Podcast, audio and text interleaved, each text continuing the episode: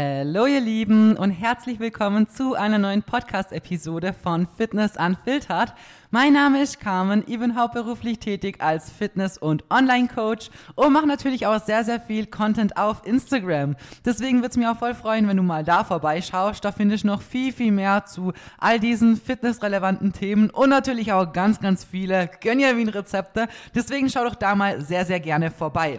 Heute haben wir mal wieder eine Overrated, Underrated ähm, Podcast-Folge, in der wir verschiedene Themen ein bisschen durchquatschen, ihr euch mal meinen Senf dazu gibt und wir mal schauen, ob die äh, berechtigt vielleicht gehypt werden, ob sie eben vielleicht ja, unberechtigt so gehypt werden oder ob es fair rated ist und das Ganze wirklich ähm, sinnvoll ist und ähm, ja, genau würde sagen, wir starten mal rein.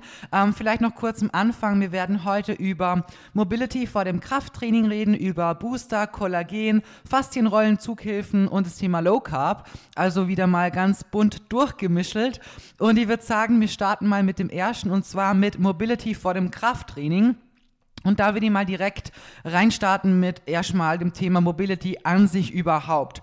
Ähm, das Große, was sich eigentlich von Mobility zu denen unterscheidet, ist, dass Mobility eigentlich ähm, viel mehr dynamische Übungen sind. Also beim denen kennen wir es ja oft, dass man zum Beispiel eben in unsere den Position reingehen, nehmen jetzt was, wir sitzen auf dem Boden und strecken ein Bein geradeaus und beugen unseren Oberkörper weiter nach vorne und versuchen ja so über unsere Zehenspitzen greifen zum Können. Ihr denkt, die Übung kennt jeder, hat man auch früher in der Schule immer gemacht so.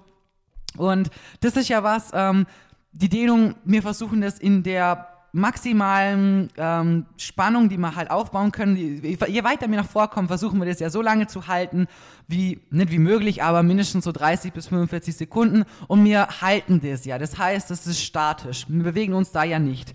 Und bei Mobility oder wenn das Ganze eben dynamisch ausgeführt wird, dann heißt es, dass wir uns dazu bewegen. Heißt in unserem konkreten Beispiel jetzt, dass wir anfangen mit dem Oberkörper im Zuge das natürlich auch mit dem Arm, der ja ausgestreckt auf unseren Zehen bestenfalls liegt, einfach vor und zurück gehen.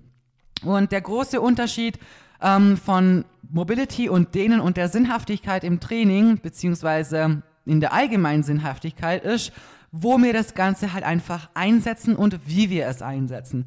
Denn grundsätzlich macht beides definitiv Sinn und ist nichts Verkehrtes, sondern eher essentiell und sehr, sehr wichtig. Ähm, Vielleicht zum Thema den komme ich am Schluss nochmal, für wen das vielleicht ganz wichtig ist und ja, komme ich am Schluss dazu.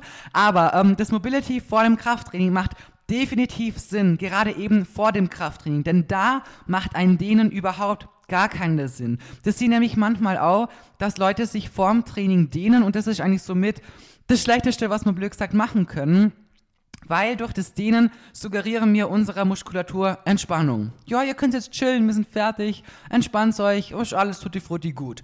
Und eigentlich ist das genau das komplette Gegenteil von dem, was wir eigentlich in diesem Moment wollen. Weil wir wollen uns ja eigentlich jetzt auf eine richtig harte, knackige Einheit vorbereiten, in der wir so ein paar PRs raushauen können und so richtig Vollgas durchfetzen können.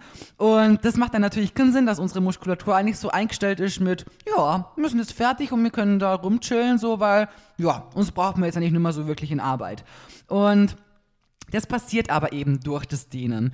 Ähm, dem, eben wie wir es vorher bequatscht haben, das Thema Mobility bzw. der Unterschied dazu ist einfach diese dynamischen Bewegungen. Das heißt, wir haben da den Vorteil, dass wir uns warm machen können, unabhängig davon, ob wir jetzt uns davor spezifisch oder allgemein aufwärmen. Auch da gibt es einen Unterschied beim allgemeinen Aufwärmen, das ist sowas wie, ja, ich gehe mal 10 Minuten an Crosstrainer und schau mal, dass sie bisschen warm wird. Oder, weiß ich, mach bisschen Laufbahn oder keine Ahnung was. Einfach was, womit wir warm werden, jetzt nicht allzu krass viel Energie schon rausballern, weil die brauchen wir ja später im Krafttraining, aber einfach, damit man schon mal bisschen, ja, so leicht ins Schwitzen kommt und einfach warm wird. Das wäre grundsätzlich das allgemeine Aufwärmen. Und bei spezifischen Aufwärmen, da geht es dann schon wirklich eben spezifisch für XY, was wir halt eben jetzt vorhaben. Wenn ihr natürlich ein Oberkörpertraining habt, dann ist natürlich das spezifische Aufwärmen ein anderes wie zum Beispiel für ein Unterkörpertraining. Und ähm, da ist eben Mobilität ganz, ganz ein wichtiges Thema. Und durch Mobility-Übungen können wir eben auch warm werden, ohne dass wir jetzt zum Beispiel davor ähm, eben sagen, gut, wir machen jetzt 10 Minuten Crosstrainer oder so. Grundsätzlich gibt es allgemein unterschiedliche Sachen, die wir einfach machen können, bevor wir ins Training starten und unterschiedliche Dinge, die unterschiedlich ja, umsetzbar sind oder vielleicht auch für jemanden Sinn machen oder vielleicht nicht so viel Sinn machen. Thema zum Beispiel Aufwärmsätze ist auch ein ganz, ganz wichtiges Thema. Ich würde sagen, aus dieser Frage mache ich mal für euch eine Umsetzung, wie ich es persönlich gestalten würde, um richtig in ein Training zu starten. Aber das Thema Mobility macht vor dem Krafttraining definitiv Sinn. Ähm, grundsätzlich mache ich das persönlich so, jetzt gerade im Winter, wenn es wirklich draußen kalt ist, dann gehe ich schon erstmal gern irgendwo eine Runde auf einen Crosstrainer oder sonst was und schau einfach, dass ich mal schon ein bisschen warm werde. Und ich muss auch sagen, keine Ahnung, für mich ist das, ich weiß nicht, einfach ein gutes Gefühl, wenn ich schon ein bisschen schwitze und so rüberlaufe in den Krafttrainingsbereich. Keine Ahnung, ich bin ja schon so voll in meinem Groove drin. Das Wichtige, wie gesagt, ist beim allgemeinen Aufwärmen, dass wir da jetzt nicht, keine Ahnung, einen Stairmaster machen mit so einer krassen Stufe, dass wir da halb hochrennen und eigentlich schon kurz vorm, weiß nicht was sind, weil wir wollen die Kraft ja danach noch haben und jetzt nicht so unnötig rausballern. Deswegen da wirklich mit einem schönen Tempo machen, einfach, dass man ein bisschen warm wird. So mache ich das Ganze, dann gehe ich rüber, starte mit meiner ersten Übung und jetzt ist die Frage, was ist meine erste Übung? Ich habe ganz, ganz unterschiedliche Tage und mein Split ist ja kein Split, den man so labeln kann, habe ich ja eh schon mal gesagt. Aber wenn ich jetzt zum Beispiel mit einem Beinbeuger anfange oder so, dann ist natürlich mein Aufwärmen jetzt nichts Großes. So, dann stelle ich mir das Gerät ein, setze mich da drauf und fange halt mit ein bisschen weniger Gewicht an und mache mich erstmal an diese Maschine warm. Auch hier bei den Aufwärmsätzen ist es persönlich für die gut, wenn man ähm, jetzt eben nicht zu schwer einsteigt, sondern einfach mal wirklich leichtes Gewicht reintut und einfach mal ein bisschen reinpumpt. Aber auch hier, wie beim Aufwärmen selber, finde ich, ist es schon wichtig, dass wir ähm, da jetzt eben nicht so viel Gewicht drauf klatschen, dass wir uns schon wieder Kraft klauen für die Sätze, die danach halt folgen. Es soll einfach wirklich nur mal ein Warmwerden sein. Gerade auch was die Gelenke und so weiter angeht, ist es natürlich ist ja sinnvoll, ja. Und ähm, wenn wir dann uns hochsteigern, es kommt ja immer drauf an, mit was, mit wie viel Gewicht trainierst du schlussendlich eine bestimmte Übung. Bei einem Beinbeuger denke ich jetzt nicht, dass wir da, keine Ahnung, Fullstack auf keine Ahnung wie viele Raps machen. Deswegen ist es da jetzt nicht so wichtig, dass wir so viele Aufwärmsätze brauchen, um an unseren, ähm, ja, um unser Gewicht fürs Arbeits, ja, unser Arbeitsgewicht ranzukommen. Jetzt hat. Ähm, deswegen ist da nicht bei den meisten so mit ein, zwei Aufwärmsätze eigentlich getan. Anders sieht das Ganze aber schon aus, wenn ich jetzt zum Beispiel sage, okay, gut, ähm, ich starte heute mit, weiß nicht, schweren Hip Thrust, schweren Squats oder so.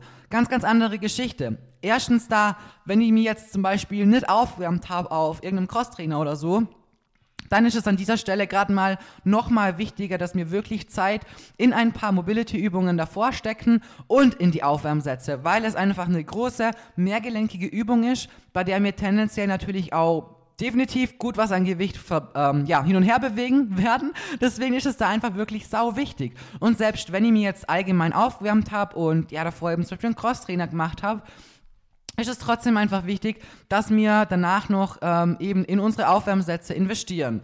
Natürlich macht da Mobility auch Sinn. Es kommt immer ganz drauf an, auch was sind deine persönlichen Probleme. Jemand, der jetzt sehr, sehr mobil ist, der ohne Probleme in eine tiefe Hocke kommt und da dementsprechend auch schöne Kniebeugen ausführen kann, der braucht jetzt vielleicht nicht so viel ähm, Mobilität oder Arbeit in Mobility stecken, wie jemand, der sich einfach schon mal schwer tut, mit einem geraden Rücken in so eine tiefe Hocke zu kommen. Das heißt, man muss immer rausfinden, wo ist deine Schwachstelle und was musst du jetzt konkret bearbeiten, um in der nachfolgenden Übung eben diese besser ausführen zu können. Wenn wir jetzt das Thema Squats hernehmen, das ist gerade ein gutes Beispiel, da kann ich schon mal verallgemeinern für sehr, sehr viele, dass sie eine fehlende Mobilität im Sprunggelenk haben. Das, wenn das nicht da ist, heißt, dass wir schlussendlich uns schwer tun, so in eine tiefe Hocke zu kommen. Also wirklich so schöner Deep Squat ist was, wo es bei den meisten da scheitert und im Hüftgelenk. Diese zwei Gelenke sind einfach meistens einfach der entscheidende Faktor dafür, wie schön tief unsere Kniebeuge wird.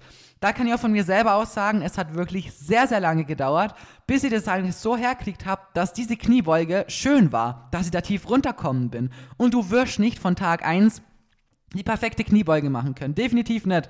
Ihr habt zuerst mal bis leicht unter 90 Grad geschafft, dann habe ich mich voll mit dem Gewicht gesteigert, war richtig stolz, dass ich mich so viel Gewicht bewegt habe, bis ich mal gemerkt habe, so, okay, gut, jetzt ist die Form nicht mehr so schön. Dann habe ich angefangen, wirklich schön auf das zum Gehen und immer tiefer zum Kommen und irgendwann bin ich schön tief gekommen und habe mich da wieder hochgesteigert am Gewicht und so weiter. Und zum Beispiel jetzt eine, ich, ich schaffe 100 Kilo Kniebeuge, Deep Squat, wirklich perfekte Ausführung, aber an diesen Punkt zum Kommen, das ging wirklich echt lang. Aber im Endeffekt möchte ich euch damit auch nur sagen, dass es halt wichtig ist, dass wir da wirklich auch sehr, sehr viel Zeit in das reinstecken, weil ähm, so Sachen werden halt nicht nur durch Übung besser. Das heißt, wenn ich nicht schön in eine tiefe Kniebeuge komme und es mir eben an diesen genannten Gelenken an Mobilität fehlt, dann bringt es mir nichts, die Kniebeuge 100 Mal zu machen mit einem Gradanzahl von 90 Grad, weil davon werden diese Spr wird Sprunggelenk zum Beispiel nicht mobiler. Da muss man wirklich gezielte Übungen dafür machen, dass man eben da mehr Mobilität schaffen kann. Und ähm, ja, zum Thema dem komme ich nachher nochmal, glaub. Aber wie gesagt, jetzt gerade beim Thema Squats ist es definitiv sinnvoll und wichtig, beides oder wie gesagt mal mindestens Crosstrainer oder Aufwärmen insgesamt ein paar Aufwärmsätzle oder wenn das erste wegfällt, schon echt Mobility und Aufwärmsätzle ähm, zu machen, weil einfach da das Verletzungsrisiko deutlich höher ist und je weniger warm wir sind, desto mehr steigt natürlich das Verletzungsrisiko. Deswegen unterschätzt das bitte nicht. Es ist wirklich echt wichtig. Es bringt nichts, wenn wir da viel Gewicht bewegen können und da, keine Ahnung, uns richtig stark vorkommen, wenn wir dann einfach nicht gescheit warm sind. Es ist wirklich, Leute, es passiert so schnell ein Scheiß. Einmal die Stange falsch rausnehmen und nicht schön warm sein, blöd irgendwie runtergeht, schnell oder sonst was, sich irgendwo was einklemme oder ein Wirbel im Rücken, halber Bandscheibenvorfall. Es wirklich, es braucht echt nicht viel, wenn es doof läuft und dann hat man den Salat. Deswegen investiert eure Zeit wirklich sinnvoll. Vielleicht noch zum Thema Dehnen und Mobility. Für wen macht es Sinn? Grundsätzlich meines Erachtens nach macht es für jedermann Sinn, weil diese Sachen nicht nur dazu da sind, um eure Mobilität zu verbessern. Das heißt, unsere Mobilität ist ja auch sehr, sehr wichtig, um zum Beispiel in verschiedenen Übungen einfach eine gute Range of Motion zu haben. Das heißt, je mehr Range of Motion wir mitnehmen können, also je mehr Bewegungsradius wir haben in einer Übung, desto mehr werden auch einfach mehr Muskeln dazu benötigt, diese auszuführen. Das heißt, insgesamt haben wir einfach mehr Output von dem Ganzen. Und da ist es einfach schon wichtig, wenn wir zum Beispiel eben hernehmen, Bankdrücken oder so, und wir schaffen halt einfach die Stange nicht so weit runter, ist halt einfach blöd so. Uns fehlt dann halt einfach an Bewegungsradius was. Und deswegen ist es, wie gesagt, aus diesem Aspekt definitiv für jedermann ähm, wichtig. Es gibt natürlich Leute, die sind sehr hypermobil. Ihr kennt vielleicht die Menschen, die so ihren Arm ausstrecken können und dann haben die so also beim Ellbogen, das ist nicht gerade, sondern das hat so einen leichten Knick nach oben. Wisst ihr, wie ich meine? Und das sind Menschen, die sind wirklich hypermobil. Also die schaffen eigentlich mehr, wie das Gelenk so eigentlich anatomisch zulassen wird, sagen wir es mal so. Ähm, ist es eher selten, dass Leute so sind, aber ähm, natürlich müssen die sich jetzt nicht dehnen, um mehr Mobilität zu schaffen, weil die, die können ja. Die haben das von Natur aus so, die sind einfach mobil. Passt, muss man jetzt nichts in diese Richtung arbeiten. Aber was zum Beispiel beim Dehnen auch noch dazu kommt, ist einfach dieser regenerative Aspekt. Und der ist wirklich auch definitiv nicht zu unterschätzen, weil im Endeffekt ich sag's oh, so oft in meiner Story, es ist einfach so wichtig, dass wir in unsere Regeneration genauso viel Zeit stecken, weil wer hart trainiert, wer viel trainiert, wer wirklich da Gains aufbauen möchte, der wird zwangsläufig an hartem, schweren Krafttraining einfach nicht vorbeikommen. Und das ist halt einfach was, wo man auch dem Körper was zurückgeben muss. Ich kann es euch von mir selber nur sagen, ich habe wirklich schon so oft gemerkt, dass ich einfach zu wenig Zeit in das investiere, weil meine Tage einfach so scheiße voll sind und ah, ich weiß auch nicht, das ist schon was, das schiebt man so vor sich hin, man hat keinen Bock drauf und man hat eh so viel zum Tun und irgendwie bleibt immer das liegen. Und wenn zum Beispiel mal ähm, eben da viel zu lange drauf nicht geachtet hast und du klatschst aber so wie ich einige schwere, harte Beintrainingssessions die Woche raus, dann haben wir irgendwann den Salat, weil irgendwann zwickt dein Quad zum Beispiel schon, bevor du überhaupt anfängst mit der Übung. Das Ganze geht natürlich auch auf Gelenke über. Das heißt, wenn meine Beine nicht gescheit regenerieren und nicht gescheit aktive Regeneration von mir bekommen, sei es anhand von Massagepistole, Faszienrolle, Dehnen, viele verschiedene Sachen, kommen wir später mit dazu. Dann habe ich irgendwann das Problem, dass zum Beispiel meine komplette hintere Kette zieht und ähm, deswegen zieht es alles am Kniegelenk, habt dann Knieschmerzen oder das wandert dann vielleicht nach oben oder nach unten vom Körper und geht über andere Gelenke weiter. Das heißt, im Endeffekt ziehen halt einfach ganz, ganz viele verschiedene Muskeln an unterschiedlichen passiven Strukturen wie eben, Bänder oder Sehnen und so weiter, Gelenke dann im Endeffekt und das verursacht uns dann oft zum Beispiel eben, wie genannt, Knieschmerzen. Auch da ein kleiner Ding aus der Praxis von mir. Ich hatte tatsächlich mal Kopfschmerzen aufgrund, jetzt haltet es euch fest, von meiner Wade. Es gab eine Zeit, da habe ich sehr, sehr viel Cardio gemacht und ähm, in der Wade habe ich dann irgendwann Verklebungen gehabt, weil wenn du viel Cardio machst und da einfach sehr viel Wade beansprucht wird, was zum Beispiel durchs Joggen passiert, dann ist es einfach wichtig, dass wir wirklich kontinuierlich nach dem Cardio-Training mindestens so fünf Minuten pro Wade uns ausdehnen. Noch besser Massagepistole machen. Wirklich schön in die Tiefenmuskulatur reinkommen. Weil wenn das nicht passiert, dann passiert eigentlich nur jeden Tag das, dass diese Wade sehr, sehr viel machen muss, sich andauernd kontrahiert, sehr viel Belastung standhaben muss, aber nie eine gewisse Entlastung erfährt.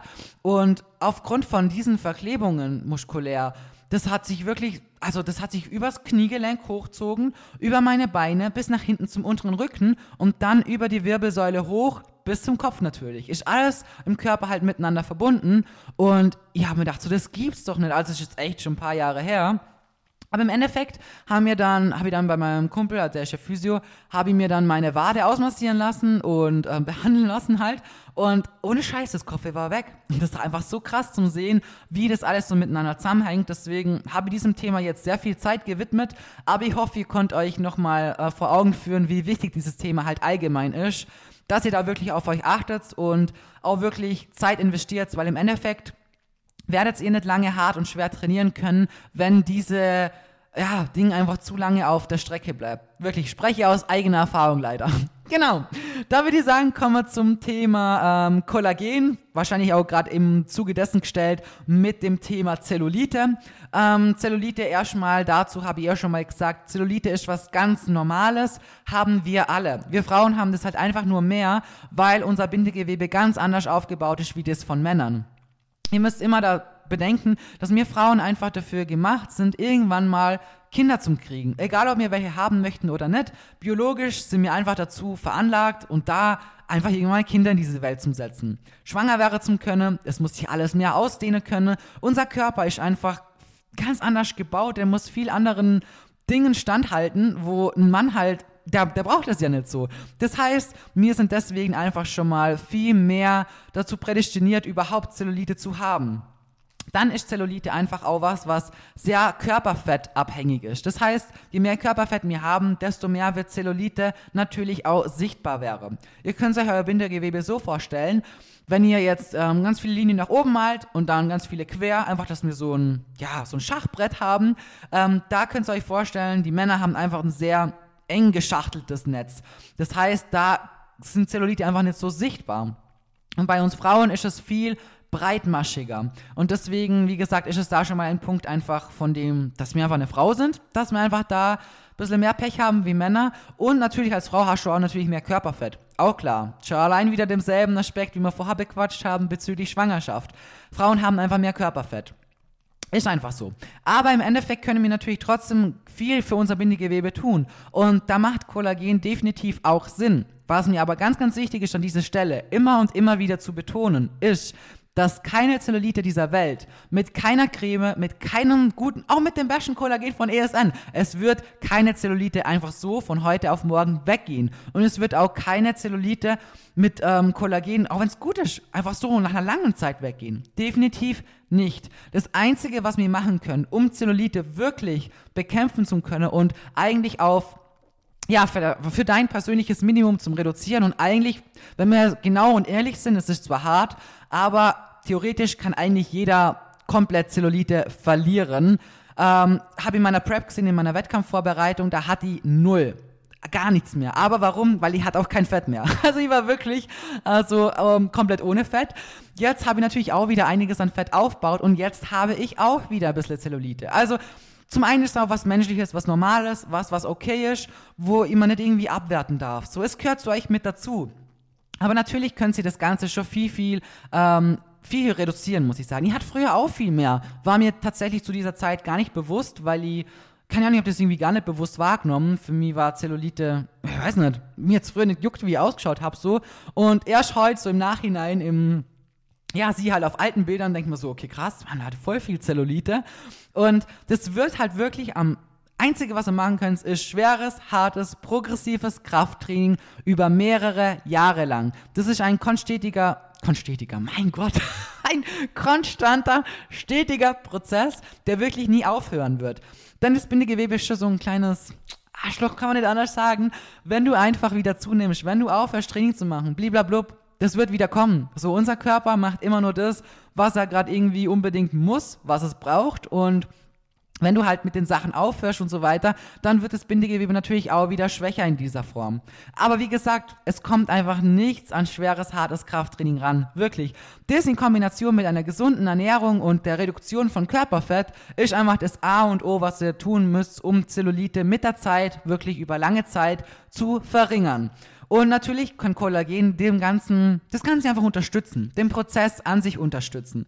Aber es wäre einfach nicht ehrlich von mir jetzt zum Sagen, holt euch jetzt alle Kollagen, ähm, damit werdet ihr eure Zellulite verli äh, verlieren. Code Carmen regelt übrigens, blub. Ähm, nee, weil dieses Kollagen alleine ohne die anderen Änderungen definitiv nicht den Erfolg mit sich bringt, den ihr euch wünscht. Wenn ihr sagt, ja, ich gehe ins Training, ich klotze daran, ich gebe da Gas, ähm, ich achte auf meine Ernährung und ich möchte noch was weiteres für mein Bindegewebe tun, dann macht Kollagen Sinn. Ja, weil dann macht ihr die Basics schon richtig und ihr unterstützt das Ganze halt einfach nur in die richtige Richtung mit der richtigen Intention dahinter.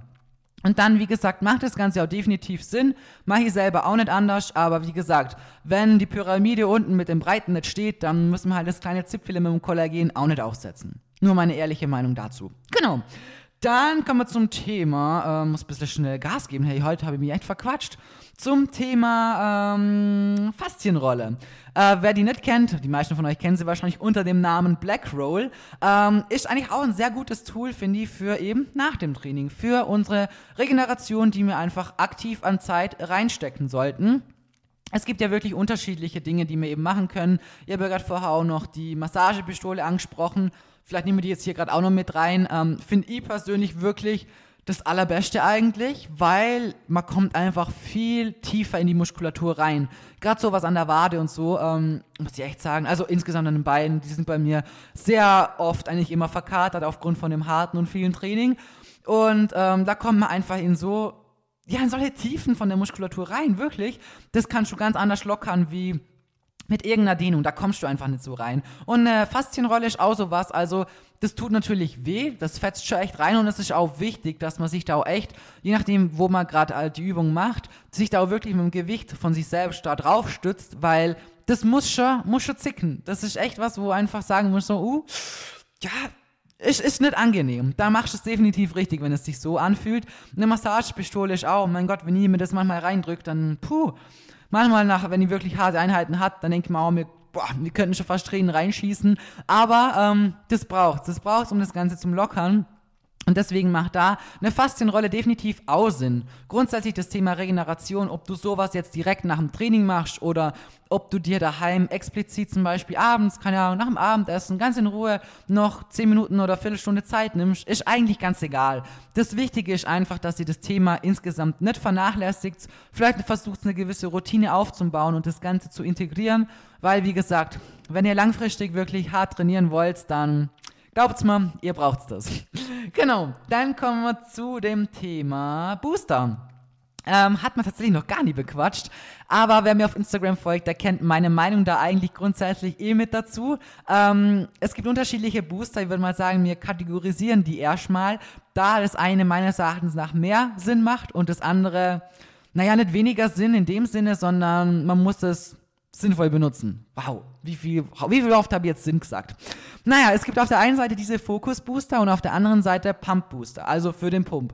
Und ähm, Focus Booster, wie man schon aus dem ja, Wort raushören kann, sind die einfach dafür da, dass wir in unserer Trainingseinheit einen krassen Fokus haben, dass wir ähm, wach sind, dass wir Energie haben, dass wir Power haben, dass wir einfach richtig fokussiert unsere Einheit rausklatschen können. Beim Pump Booster ist es einfach so, dass sie ähm, verschiedene Inhaltsstoffe haben, die uns helfen, dass wir einen besseren Pump kriegen.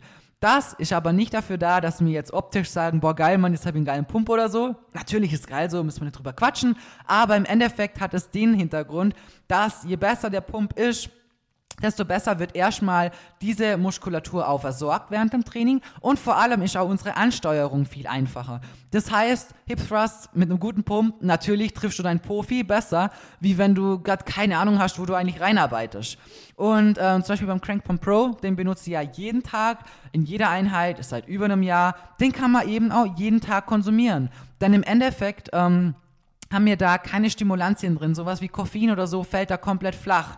Und das, was da drin ist, eben für den Pump, für die Regeneration, auch für das, was der Muskel braucht, um gut versorgt zu sein während der Einheit, ist nichts, wo wir uns dran gewöhnen können. Deswegen machen von mir, also aus meiner Sicht her, Pump Booster einfach am meisten Sinn, weil sie uns in unserer Trainingsperformance einfach dahingehend sinnvoll unterstützen und so unterstützen, dass wir einfach keinen Gewöhnungseffekt haben und Leistung immer von uns selbst komplett erbracht wird. Jetzt kann man ja sagen, öh, mit einem Fokusbooster, die Leistung bringst du ja auch selber. Natürlich. Aber wir müssen immer denken, wenn wir was haben, was uns krass pusht, dann sind wir oft dazu in der Lage, Dinge zu schaffen, die wir eben ohne diesen krassen Push vielleicht nicht geschafft haben. Das heißt, auf der einen Seite ist das gut, dass wir dieses Tool haben, denn so können wir sagen, okay, gut, hey, heute steht eine richtig krasse, wichtige Einheit an, vielleicht ein Schwachstellentraining oder kurz vor dem Deload oder so und du möchtest nochmal alles rausholen Natürlich macht es Sinn, da mal die Karte zum Spielen, diesen Trumpf aus dem, diesen, das Ass aus dem Ärmel zum holen, oder? Stimmt das so? Mein Gott, ei, die Sprüche, ich sag's jedes Mal wieder, ich soll sie lassen, aber ich glaube, das war sogar richtig. aber ihr wisst, was ich meine. Und ähm, das ist halt was, wo man es sinnvoll benutzen soll. Das heißt, ich komme nicht jeden Tag her und, und äh, hole das Ast aus dem Ärmel raus, weil irgendwann ist kein Ast mehr, weil irgendwann hat sich mein Körper dran gewöhnt und sagt sich so, pff, keine Ahnung, hat die gestern schon, vorgestern, kennen wir, alter Hut, bringt uns nimmer. Deswegen ist es wichtig, dass wir das wirklich sinnvoll, vielleicht auch zyklisch und so weiter verwenden. Mein Tipp da an euch, holt euch lieber einen Pump Booster, holt euch einen Crank Pump Pro, der ist geil, der fetzt euch so rein, wie ihr das richtig braucht, wie es einfach Sinn macht. Ihr könnt ihn täglich überhaupt unbedenklich konsumieren. Finde ich auch ganz wichtig, eben ohne Gewöhnungseffekt. Holt euch vielleicht ein Boost-Team mit dazu. Das finde ich, das ist einfach nur Koffein und Theanin. Finde ich persönlich aber sehr, ähm, ja, unkompliziert einfach, weil ihr die Dosis einfach selber in der Hand habt. Ihr könnt selber entscheiden, mache ich da einen Scoop rein, zwei Scoops, drei Scoops und sagen wir mal ganz ehrlich, wenn wir da nur 100 Milligramm reinmachen, das ist ein kleines Käffle. Das ist nichts Schlimmes. Aber es gibt halt da draußen schon einige Bomben, wo keine Ahnung wie viel Milligramm Koffein drin haben und das ist natürlich im Endeffekt nicht das, was wir uns abends reinscheppern wollen, weil Thema Koffein habe ich auch schon eine Folge dazu gemacht definitiv nicht gut, beeinflusst unseren Schlaf und im Endeffekt unsere Regeneration und sehr, sehr viele andere Dinge. Deswegen, sowas muss man einfach mit Köpfle konsumieren. Es gibt auch zum Beispiel den Crank Focus Pro. Richtig geiles Produkt. Haben wir gerade erst rausgebracht. Finde ich cool. Scheppert richtig hart rein. Aber das abends um 20 Uhr verwenden? Nein, Leute. Wenn du immer nur um 20 Uhr trainieren kannst, ähm, dann hol's dir nicht. Macht keinen Sinn, weil du sollst ja nachher gescheit schlafen können. Also lass es einfach sein. Wenn du sagst, ja, einmal die Woche im Samstag hartes Training, blablabla, gehen wir ein bisschen früher, cool. Dann gönnst du dir vielleicht ab und zu mal. Sinnvoll. Aber wie gesagt, man muss einfach mit ein bisschen Kopf an die Sachen rangehen. Und da finde ich die Kombination aus Crank Pump Pro und Boost die einfach deutlich sinnvoller und alltagstauglicher vor allem auch. Vor allem muss man auch immer bedenken, wenn ihr euch Booster kauft, ähm, hinten könnt ihr ja sehen, wie viel Koffein ihr drin habt. Und am sinnvollsten ist es, wenn ihr eine Kombination aus Koffein und Theanin habt. Hintergrund davon ist, dass Koffein einfach abhängig macht. Ich glaube, das ist nichts Neues, das wissen wir. Am Anfang trinkt man einen Käffler, morgen ist schwach, dann macht man zwei, dann drei und irgendwann kann man vier trinken und ja, können eigentlich direkt trotzdem wieder ins Bett liegen und schlafen. Das heißt, Koffein macht einfach abhängig. Und man muss die Dosis stetig erhöhen, um denselben Benefit oder dieselbe Wirkung rausziehen zu können wie zu Beginn. Das Gute beim äh, Thema ähm, Theanin ist, dass es im Endeffekt denselben, also dieselben Benefits bringt wie Koffein, aber ohne die Nebenwirkungen, also ohne das, ich gewöhne mich dran und all die Nebenwirkungen, die Koffein einfach mit sich bringt. Das Problem bei Theanin ist, dass das Ganze aus einer Pflanze extrahiert wird und das Ganze, also dieser Extrahierungsprozess, ich kenne mich da jetzt, wie das Ganze hergestellt wird und so weiter, fragt es mich nicht, das, das, ist mir zu chemisch, aber ähm, die Schwankungen, die in den Pflanzen drin sind und so weiter, sind einfach zu hoch. Das heißt, wenn wir nur Theanin verwenden würden, dann hätten wir in Produkten so krasse Schwankungen drin, das, das ist einfach nicht machbar so, weil du es einfach von Pflanze zu Pflanze nicht so abschätzen kannst oder raus extrahieren kannst und dass es so eine gewisse Basis hat. Wisst ihr, wie ich meine? Dass es immer so gleich viel ist, gleichbleibend. Deswegen wird es im Endeffekt immer mit Koffein zusammengesteckt und das ist auch eine gute Kombi, weil wie gesagt, man kann sich eigentlich die Hälfte an Koffein sparen, durch Theanin ersetzen, hat trotzdem gleich viel wachmachende, energiegebende Wirkung, ohne jetzt diesen ähm, diesen Gewöhnungseffekt, wenn man nur 200 Milligramm Koffein hätte. Wenn man stattdessen sagt, gut 100 Milligramm von dem und 100 Milligramm von dem. Genau, das vielleicht auch noch so als äh, Hintergrundinfo zu dem Ganzen. Und jetzt haben wir noch äh, Low Carb und Zughilfen. Ich würde sagen, wir machen das Thema Low Carb und Zughilfen. Da, wenn ihr euch das interessiert, habe ich nämlich eine andere Podcast-Episode. Da habe ich mal das ganze Gym-Equipment auseinandergenommen. Von Gürtel über Kickback-Schlaufen, über Bänder. All das Zeug habe ich da mal bequatscht.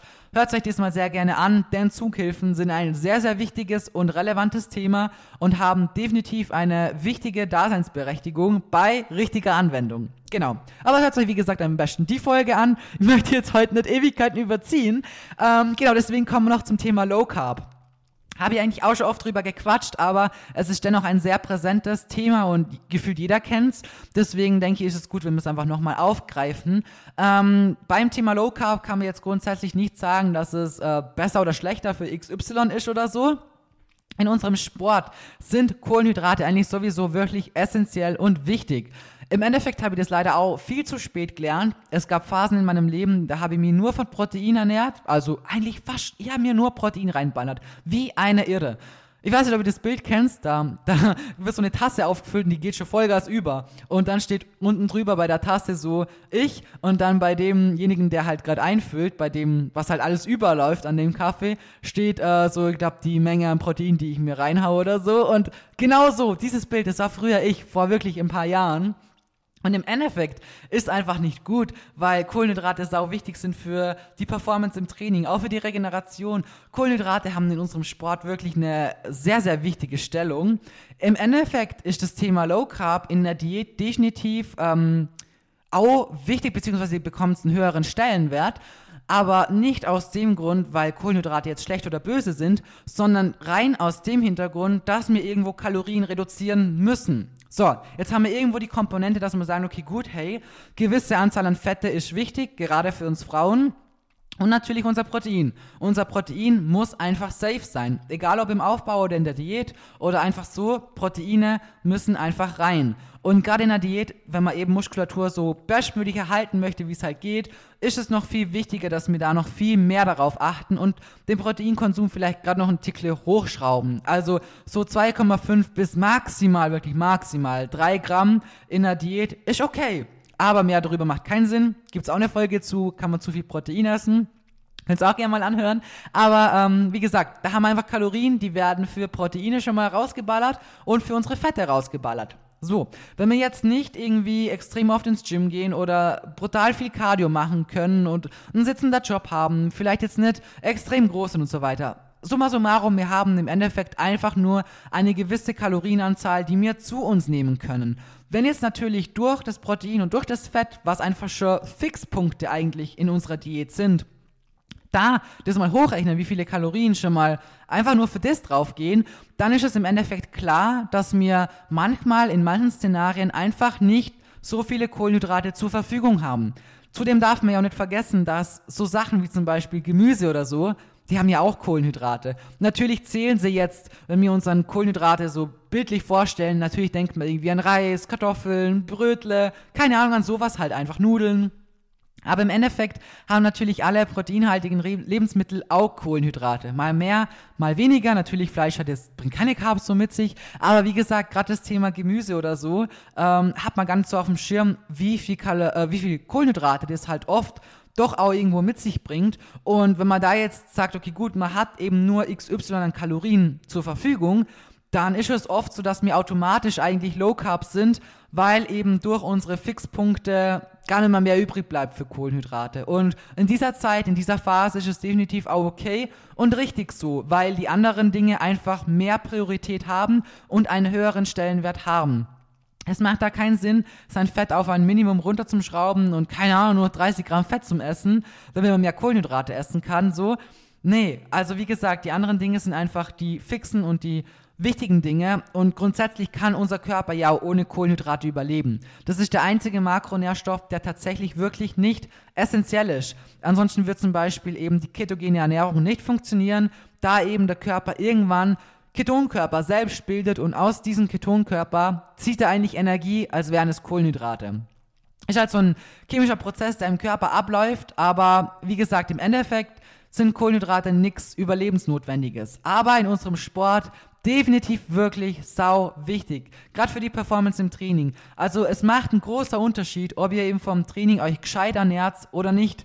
Und ich hatte gerade dieses Gespräch tatsächlich vor gestern, gestern, gestern oder vorgestern, ich glaube gestern sogar, habe ich zu Basti auch gesagt, es macht einfach so einen großen Unterschied, weil ähm, er macht ja aktuell Diät und da ist natürlich noch der Unterschied noch viel mehr spürbar von der Energie her. Und was du einfach für einen Unterschied merkst, ob du jetzt vor dem Training äh, Porridge isst oder Rice Pudding. Es sind eigentlich beides Carbs. Das eine halt langkettiger, braucht länger zum Verdauen, ähm, eben Porridge. Und ähm, Carbs in Form von Rice Pudding, die gehen halt rein ins System. Der Pump ist geil, die Verdauung ist halt einfach top. Und ich kann es euch sagen, es macht im Endeffekt, jetzt meint es so viele Jahre, aber selbst wenn ihr ein Porridge drei Stunden vorm Training essen würdet, die Trainingsleistung und die Performance ist besser, selbst wenn ich diesen Rice Pudding nur eine Stunde vorm Training isst. Gleiche Menge und so weiter wie Porridge. Selbst dann ist die Verdauung und die Performance im Training besser im Training mit Reispudding, obwohl es nur so kurz davor war, wie wenn ich so lange Zeit gehabt habe, etwas zu verdauern, weil einfach, ja, die Performance ist wirklich einfach, ich weiß nicht, Basch jetzt mir eben auch besteht, dann mag jetzt so, ja, ist einfach viel besser, es macht einfach einen krassen Unterschied und ähm, wie gesagt, da sind natürlich Kohlenhydrate in unserem Sport einfach wirklich sau wichtig und nicht zu vernachlässigen. Sie machen definitiv nicht dick, sie, weiß nicht, machen keine schlechte Form oder äh, lagern Fett ein oder sonst irgendeinen Scheißdreck, sondern sind wirklich sau wichtig für unsere Trainingsleistung und im Endeffekt geben sie auch einen geilen Pump und ja, ich weiß nicht, viele haben immer noch Angst vor Kohlenhydraten und ich kenne das selber auch. Wie gesagt, ich hatte Zeiten, da habe ich so gut wie keine Kohlenhydrate gegessen. Also Nie, nichts davon. Und würde ich nie wieder so machen. Aufgrund von der Verdauung, von der Performance im Training, optisch natürlich die Fortschritte, die du machst, werden auch niemals so geil sein, wie wenn du halt wirklich eine gescheite Makronährstoffverteilung fährst und da halt Gas gibst im Training. Genau, aber wie gesagt, Low Carb in manchen Situationen eigentlich un oh ja, funktioniert halt nicht anders so. Wenn wir nicht mehr Kalorien haben und sie ausgeben für XY und da halt nicht mehr viel mehr übrig ist als diese eine Summe, ja, dann ist halt mal so, dann Kopf durch, Kopf durch die Wand. Keine Ahnung. oh Mann. Aber dann ist es halt einfach so und ähm, in diesem Szenario ist es auch voll okay. Aber wie gesagt, Carbs sind wichtig, reines System, die geben einen geilen Pump, die geben uns Performance und geile Kraft im Training und sind halt aber wirklich schon echt sau wichtig. Genau, meine Lieben. Ich hoffe, ihr könnt euch jetzt ein bisschen was helfen. Es würde mich sehr freuen, wenn ihr wie immer hier eine positive Bewertung dalassen würdet und euch die paar Sekunden nehmt, damit ihr mal ein bisschen was zurückgeben könnt oder keine Ahnung, teilt die Story Teilt diesen Podcast. So, in der Story auch sehr gerne, würde mich natürlich auch voll freuen und gebt mir auch gerne Feedback. Auch bezüglich ähm, vielleicht Bodybuilding relevanteren Themen habe ich bisher ein bisschen was an Feedback gekriegt, gerade eben Richtung ähm, keine Ahnung, Wettkampfvorbereitung, wie finde ich meine Klasse, blablabla. Wenn euch das mehr interessiert, wie gesagt, lasst mir gerne Feedback da. Ich zähle da auf euch und wenn die das wirklich persönlich interessiert, dann schreibt mir und sagen mir das und denkt nicht, ach, das werden andere schon machen, weil ihr macht das natürlich unabhängig, also abhängig von eurem Feedback, was ich schlussendlich da in meinen Podcast pack und ähm, ja, wenn da andere Sachen einfach mehr gefragt sind, dann kommen diese Themen halt nicht. Und wenn ihr Bock drauf habt, dann lasst es mir wissen und dann kommen diese Themen auch. Genau. Ansonsten wünsche ich euch jetzt einen wunderschönen Tag, Abend, wann auch immer ihr das hört. Und wir hören uns in der nächsten Episode.